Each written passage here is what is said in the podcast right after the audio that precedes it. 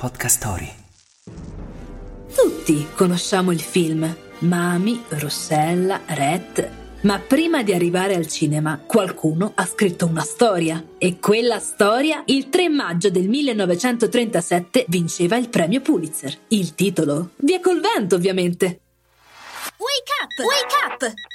La tua sveglia quotidiana. Una storia, un avvenimento per farti iniziare la giornata con il piede giusto. Wake up! 180.000 copie in 4 settimane, un milione in 6 mesi, tradotto in 37 lingue. Il libro fece subito scalpore tra i lettori. La critica invece rimproverò l'autrice per aver troppo esaltato i valori di prima della guerra civile americana. Margaret Mitchell, nata ad Atlanta nel 1900, in gioventù fu collaboratrice dell'Atlanta Journal Magazine, quale tra l'altro curò una memorabile intervista a Rodolfo Valentino. La stesura di Via col Vento la impegnò per dieci anni ed oltre al Pulitzer le portò anche una candidatura per il Nobel per la letteratura.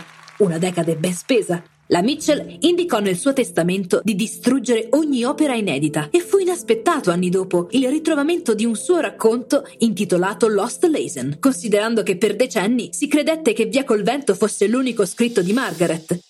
E il film vinse otto premi Oscar. Tutti felici dunque, tranne Gary Cooper, che, selezionato per il ruolo di Red Butler, rifiutò, ritenendo il progetto un flop. Chissà se dopo pensò a qualcosa del tipo La frase del giorno. Domani è un altro giorno. Rossella O'Hara in via col vento. Il consiglio del giorno. Il consiglio di oggi è di fare movimento, mangiare bene, sorridere spesso e non perdere le occasioni.